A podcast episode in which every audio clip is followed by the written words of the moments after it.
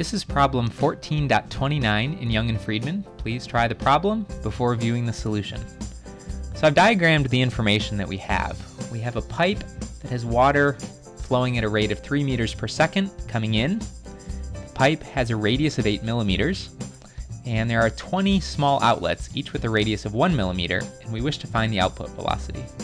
So we're going to use the continuity equation, which says the area in times the velocity in determines the mass flow rate, or actually the volume flow rate into the pipe, and that is to equal the volume flow rate out of the pipe, which is the output area times the velocity of the output. So we're trying to solve for the output velocity. So we will express that in terms of these other parameters, A in times V in over A out. And now I can evaluate this by plugging in uh, the parameters from the problem.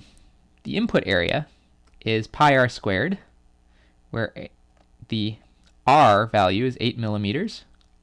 And I'm going to leave it in terms of millimeters here instead of converting it into meters because I have an area in the numerator and an area in the denominator. So whatever units I use, they will cancel out. So there's really no point in uh, converting it into any particular units. And the velocity in is 3 meters per second. I'm going to divide this by the output area. Well, the output area is whatever the area of one hole is times 20 because there's 20 holes.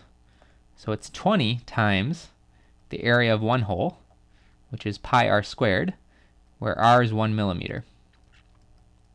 Okay, so when I look at this expression, I can see the pi's cancel out, the units of millimeters cancel out, and what I'm left with is 8 squared, which is 64 times 3 meters per second, divided by 20 times 1 squared. When I evaluate that, I get 9.6 meters per second.